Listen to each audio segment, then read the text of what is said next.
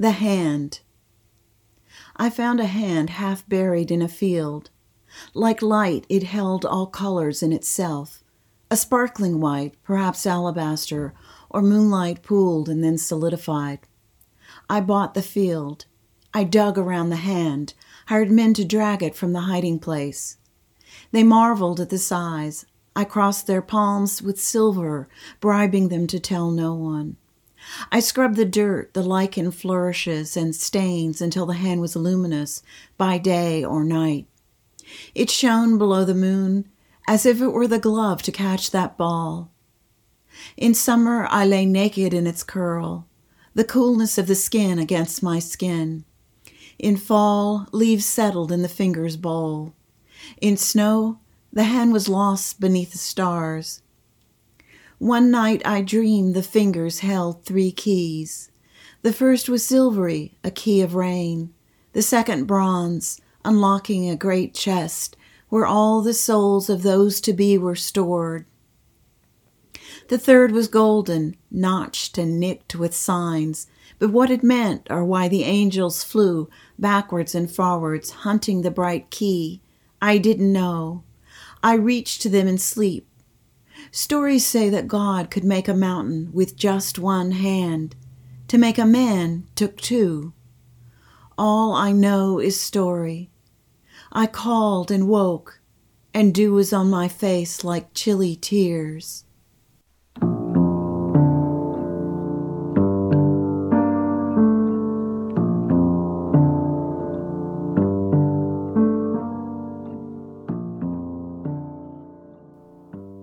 To take pity on people in distress is a human quality which every man and woman should possess but it is especially requisite in those who have once needed comfort and found it in others.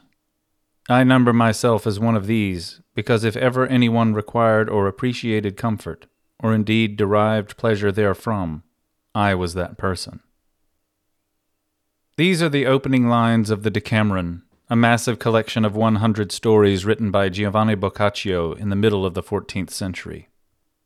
The Decameron was composed during a particularly eventful time in Central Europe, when the Black Plague ravaged the continent. In the book, ten citizens of Florence flee their hometown to seek sanctuary in the countryside. For ten days, they take turns telling one another stories or fables or parables or histories or whatever you choose to call them, to pass the time and to share in common humanity. Our situation is not so different and the crisis provoked by the virus is especially acute in Boccaccio's native Italy.